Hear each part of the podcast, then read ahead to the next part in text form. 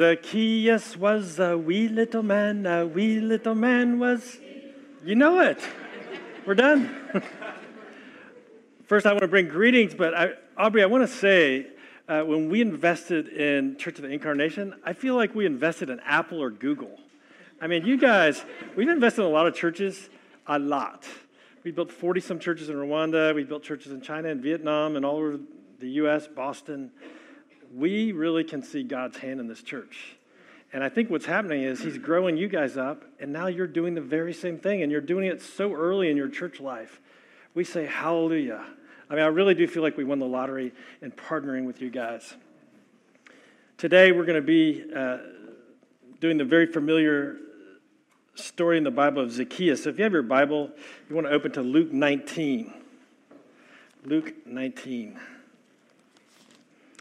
All right, here we go. So it says, as Jesus entered Jericho and was passing through, he says, "Behold, there was a man named Zacchaeus, and he was a chief tax collector and rich."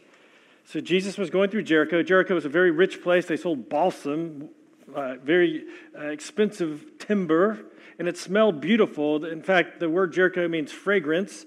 And so he was passing through this amazing place that was wealthy, that smelled good. That's good. And Jesus was passing through, and behold, there was a man there named Zacchaeus.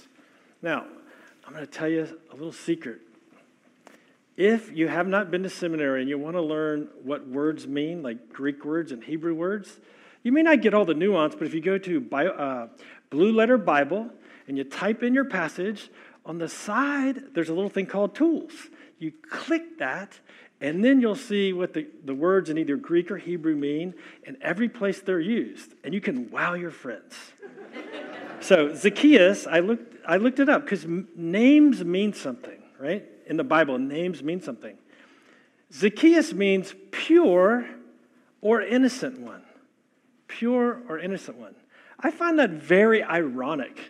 For a man who made his life ripping people off, he did not live up to his name that his father had given him, pure, innocent. Zacchaeus was anything but pure, innocent.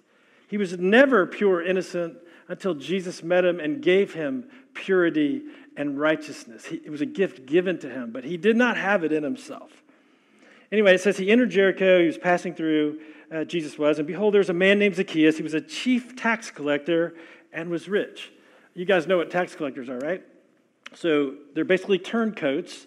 They were Jewish people that worked for the Romans. Jews hated being occupied by Rome. They hated the Roman Empire. And they especially hated Jews that would turn against their own people and rip them off. It kind of worked like this. The Roman Empire would say, hey, so you're in Jericho and a lot of business goes by here. We're going to set up a booth. When people come by, they have to pay a tax. You can make up the percentage. Maybe it was a 10% tax. But if you're the tax collector, you can put your profit on top of that. And if they don't pay it, you have the weight of the Roman Empire behind you. You can nail them. And so the Jews hated these turncoats. It's much like in Auschwitz. Have you read about the concentration camps? Did you know what the Germans did? It was diabolical. What they did is they took primarily Russian Jews, and they made them, they're called the Blockau. And the Blockaus were the ones who decided how much gruel or how much soup that each prisoner in the concentration camp would get. And if they got out of line, you know who did the punishing? It wasn't the Germans. It was the Russian Jews, the Blockaus. They punished, they hurt their own people, they starved or didn't starve their own people. And so, in a way, they turned the Jews against themselves by using Jews to punish their own people. And so here we see a similar thing where the Romans were using Jews to be tax collectors. And the Bible recounts that Zacchaeus was not only a tax collector, he was a what? Chief tax collector. That meant he basically had a Ponzi scheme working. He had like 5 or 6 people underneath him. Each of them were ripping people off and making lots of money. And then he took his share of that. So he was a chief tax collector. And the Bible also recounts something else about Zacchaeus. What else? We're going to get to that. What do they say? Zacchaeus, was a chief tax collector, and he was? Yeah, rich. Isn't that an interesting phrase? Rich. Who's rich? Somebody that has $1 more than you, right? Wherever you are in life, if you're a student, anybody that doesn't have to eat ramen noodles, that person is rich, right? I remember a friend of mine, we'll get to him later, my buddy in seminary, Henry Harrison, inherited $10 million in 1985. Now, friends, back in 1985, $10 million was a lot of money. I say that jokingly because it's still a lot of money. Yeah. So why am I telling you that? Oh, so I know why. So my friend Hank, he was just eccentric as all get out. Anyway, he went on this cruise because he wanted to flash his money around. He went on a cruise with the wealthiest of the wealthy. He's on this little, not the kind of cruise ships we go on, you know, the ones with like 4,000 people where people get sick and yak and all that stuff. No, not that kind of cruise ship. We're talking about a little private one with about 50 people on it where you can get anything you want. And he got on the cruise ship, and he was there about 2 days, and he realized, I am the poorest person on this cruise ship. And he just couldn't handle it. He thought he was rich, but all of a sudden he got around other people and goes, I'm not rich. And so he demanded that they fly him off in a helicopter. Zacchaeus. Yeah, so who's rich? I think if you go to Rwanda or other places, you might find we're all rich, friends. We're all rich. If you look at the world, the entire world, do you have food? Do you have clean water? Do you have a shower? Yeah. Do you have more than one pair of pants? You're rich. Zacchaeus was a chief tax collector, and he was very rich. It goes down in verse 3 and says, and he was seeking to see who Jesus was. I don't know why. The Bible doesn't tell us, but I think Zacchaeus had heard about the miracles Jesus had been doing. I believe the Gospel of John tells us Jesus did 7 miracles. There's another place in Scripture said if there are not enough books written could ever record the number of miracles Jesus did. But we know that Jesus was healing people. In fact, just before this, he healed a blind man. And so Zacchaeus clearly had heard about it, and somehow in his heart, in his spirit, he was a hated man. He had issues. Nobody liked him, but somehow the Lord was beginning to move in his spirit, and he wanted to know more about Jesus. I understand that because there was a time in my life when I was 20 years old, when I was a frat boy, I didn't know the Lord at all. I'd been to church, not a Christian. And the things I was doing to make myself happy just weren't working. Oh, they were fun for a while, but they stopped being fun. And the Lord started planting in me a desire for something more. And I think this is what was happening with Zacchaeus. It says he was seeking to see who Jesus was. He had a desire, a heart to learn more about Jesus. It says, but on account of the crowd, he could not. Why could Zacchaeus not see Jesus? Why could he not get to him? Because there's a crowd, but what else? He was a wee little man. He's a wee little man. So I did some study for you. I looked up, what's the average, Google, Siri, Alexa, what's the height of the average man in the time of Jesus? And of course, I got multiple answers, but the consensus is somewhere between 5'2 and 5'3 was the average man. So if Zacchaeus stood out as being particularly a wee little man, he was like my grandson. He was just a little tiny little fella, right? And so I understand what it is to be short. I'm not the tallest guy. You may have noticed, right? When I get my pictures taken, sometimes if I'm in the back, I do this, and then occasionally the photograph will catch me on my toes, and it's not cool. I remember when I was a kid, I wanted to play in the NFL. I did. I wanted to play in the NFL, and I was so excited when I went to the doctor. I was about maybe 6 or 7 years old, and they measure something. And the doctor has a chart, and based on that measurement, he tells your mom or dad how tall you're going to be. He told my mother I was going to be 6'4". Friends, I'm 5'10 and a quarter inches, and only short guys would count quarter inches, right? I never got the other inches.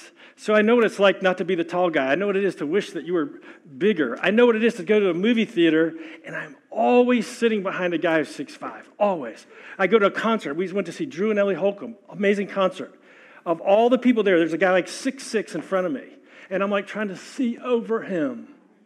That's what Zacchaeus had a problem. He couldn't see Jesus because he was short, because of the crowd, and the crowd hated him. Let's press on. So he says he ran ahead, he climbed up into a sycamore fig tree, and because he wanted to see Jesus, because Jesus was about to pass that way. So basically, some commentaries say, you see, be a good Christian, make the effort to try to see Jesus. Friends, there's no gospel in that. I reject that commentary. The gospel is not you trying harder to see Jesus, not you pushing in to find your way to Jesus. The gospel is he comes to you while you're unable to come to him, right? We're all like blind squirrels trying to find a nut, right? We don't know our left hand from our right hand. Unless God gives us the grace, unless he comes near us, we'll never get to him. That's Christianity. That's the gospel. He comes to those who cannot come to him. And we see this, and it's so clear in the case of Zacchaeus. And he comes up, and it says in verse 5, and when Jesus came to that place where Zacchaeus was in the tree, he looked up and said, Zacchaeus, get out of that tree. Now, what did he say? He said, Zacchaeus, hurry on down, for I must stay at your house today. You know what confused me? How did Jesus know his name? How did Jesus know his name?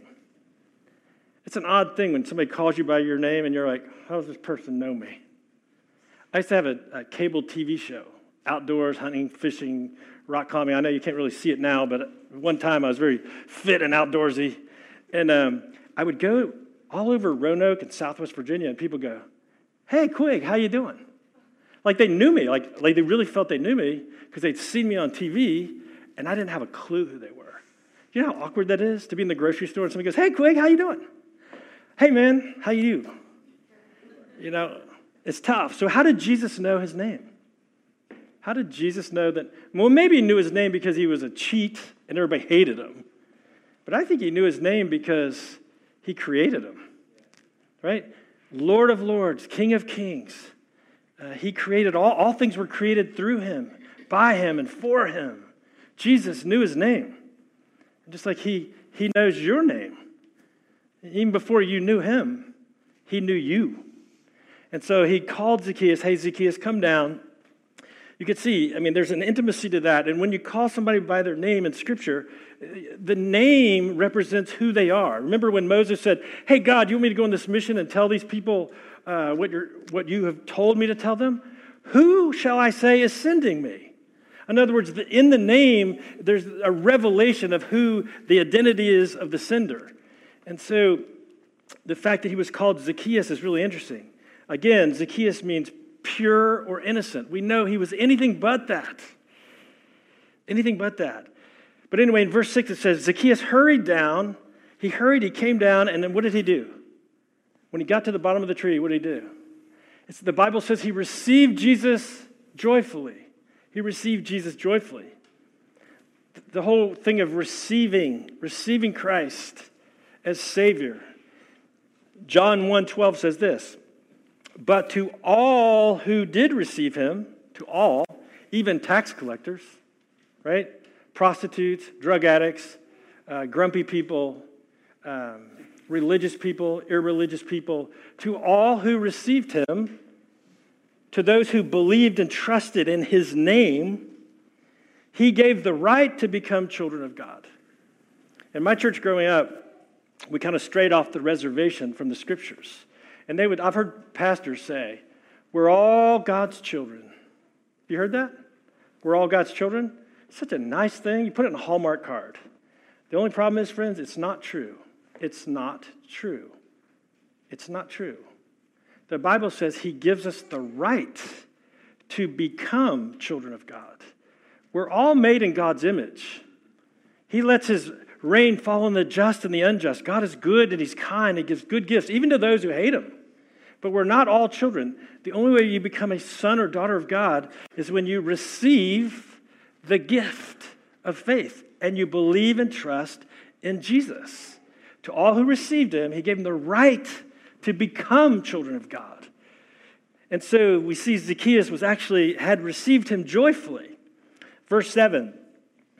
When they saw it, I mean, there's always grumpy people in the church, aren't there? There's always grumblers. The Old Testament is a book of grumbling, right? The people of God, when they were in the desert, they'd just seen God do incredible plagues and miracles. He parted the Red Sea. He had led him by a cloud by day and a pillar of fire by night. He'd saved him from the Egyptians. He gave them manna when they were hungry. He was with them. And yet, what did the religious people do when they saw Jesus meeting with this tiny little miserable tax collector named Zacchaeus? And see, when they saw Zacchaeus receive the Lord joyfully, how did they respond? They grumbled. They murmured and complained. Isn't that just unbelievable? God's doing this amazing thing. He's bringing somebody to himself, and all these religious people can do is grumble. Verse 8, and Zacchaeus stood and said to the Lord. I love this, because God clearly had done something in his life. Zacchaeus, for the first time, felt loved. He had a friend that was closer than a brother. You can imagine if you're the most hated person in town, nobody likes you. And you have all this money, but guess what? So what? It doesn't make any difference. Zacchaeus was hated. He knew it. He was lonely. He was miserable. And he had tasted and seen that the Lord was good. And he says, behold, Lord, half of my goods I give to the poor. And if I've defrauded anyone of anything, I will restore it fourfold. You know, when the Lord grabs a hold of you, when he really grabs you and you've tasted mercy, the other things lose their value. They do. They lose their value. Behold, Lord, the half of my goods I give to the poor. In other words, what he's saying is, I have a new God now. Money used to be my God. Things used to be my God. But they're a cruel God. They never love you back. Goods, wealth, hey, who doesn't like money? Who doesn't like things? We all like that. But if they're your God, they're a cruel God, and they don't love you back. And so once Zacchaeus tasted the mercy of the Lord, he says, Lord, heck, these things mean nothing to me now. I'm going to give half of what I have to the poor. And on top of that, and this is kind of funny, I think there's humor in the Bible, he says, if I've defrauded anyone. What do you mean, Zacchaeus, if? You've made a career of defrauding. You had a Ponzi scheme of people defrauding underneath you. If I've defrauded anyone of anything, I'm going to restore it fourfold. That was an amazing thing. See, that's why we talk about New Testament giving. Yeah, we want everybody to give tithes and offerings, tithes. Tithes was never the goal. The Jews gave more than that under the law. We who are under grace should give more than that. And what we're seeing here with Zacchaeus is he's like, things have lost, they're no longer my God. They no longer captivate my attention. And what I'm more concerned is the kingdom. I'm more concerned about this relationship going on. And so the law said, hey, if you steal something, you're supposed to give pay back double. And Zacchaeus goes, no, I'm going to pay back fourfold. Half of my stuff give to the poor, I'm going to pay back fourfold. And you notice he said to him, I didn't get this the first service, Aubrey. I missed this. He says to Jesus, there's a title he uses. Look in verse 8. And Zacchaeus stood and said to the Lord, behold, Lord. Zacchaeus got saved that day. He met Christ that day. He called him Lord. Look in verse 9. It says, and Jesus said to Zacchaeus, because he has called upon the name of the Lord. The Bible says if you call upon the name of the Lord, you will be saved. You'll become a son or daughter. And Jesus said to him, today, Zacchaeus, salvation has come to this house. Since he also, meaning Zacchaeus, was the son of Abraham. For the Son of Man came to seek and save the lost. The Son of Man came to seek and save the lost. Isn't that a wonderful little story? Zacchaeus was a wee little man was he. We go home, and it's just a nice little story. No, friends, we are Zacchaeus. We're Zacchaeus. We're the ones who are helpless. We have no way to make ourselves right before a holy God. And God in his mercy has walked by. He's invited us into relationship. He's told us to come down out of the tree, be with me, spend life with me. I want to have a relationship with you. We even see it at the end of the Bible. Revelation says, behold, I stand at the door and knock. If you'll open the door to me, I will come in and have a feast. I will have a supper with you. Remember I talked about my friend, my rich friend? Did I reference him earlier? You know the sad story about him? The guy that went on that cruise ship? At the end of his life, I lost track with him. He stopped sending me Christmas cards. He stopped calling. And I began to worry about my friend Henry. He had all the money in the world, $10 million. I found out that he burned through every dollar, every single dollar. He was drinking himself to death. He was admitted to the rescue mission in Greenville, South Carolina, that his uber-wealthy parents had donated. And he lived there for 1 year in the rescue mission, penniless, until he went to the hospital to die. He was not a wealthy man. He had received much money, but he had no wealth. Friends, Jesus came to seek and save the lost. The challenge for us this morning, and the challenge to pastors, we get focused on discipling people, and that's the call of God, to make disciples. But friends, first of all, we got to introduce them to Jesus. I'm so glad my friend Mo Gill in 1980 looked across the room and didn't look at my exterior. I had long hair. I was rebellious. I thought I was the hottest thing in the room. I was poor, blind, pitiful, and naked. I would never have shared the gospel with me. I was that kid, like, this guy will never accept Jesus. But Mo Gill walked across the room, and he told me, I am a Christian, and I'm so happy. And I thought, well, of course you're Episcopalian. Of course you're a Christian. But he looked at me, and he said, no, not like that. He goes, I've come into a relationship with Christ, and I am so happy. He goes, I want you to know Christ. And he said, end of sermon. I want to go to my car and get something. He ran to his car. He got a book called Basic Christianity, which is kind of like Christianity for Dummies, Christianity 101. He says, Quig, read this book. I think he knew I wasn't going to read a big tome. He just gave me a little one by John Stott. Read this book. And I read the book, and in the middle of that book, I discovered grace. I discovered who Jesus was. And I said, you know what, Lord? I hurried on down from the tree. And I said, Lord, I want to let you into my life. I cannot live without you anymore. The challenge we have this morning is if God were to give you glasses and you could walk out in Harrisonburg, and now you can see clearly, and on everyone's forehead it would say, saved, unsaved. Or if you didn't grow up Baptist, and maybe you don't like that language, one of the Lord's sheep, a goat. Could you imagine if the Lord let you see that? Seriously. Even amongst your own friends. I tell you, friends, they're pastors, they're bishops, they're nuns, they're all kinds of people, religious people, who will not enter the kingdom of God because they do not know the Lord. They don't have faith. I'm telling you, they're friends that God has put in your circle. They're just waiting for you to invite. You don't have to out-argue them. In fact, I would say I don't know one person that's been argued in the kingdom. But what they need is regular people. I once was blind, but now I see. Or just to say, this is what the Lord did in my life. I cannot argue. I can't explain everything in the world. But what I can say is, Christ has changed my life. Friends, be unleashed, church. Be unleashed. Share the hope that lies within you. Don't be religious when you do it, but just share the hope that lies within you. Walk across the room. In the name of the Father, and the Son, and the Holy Spirit. Amen.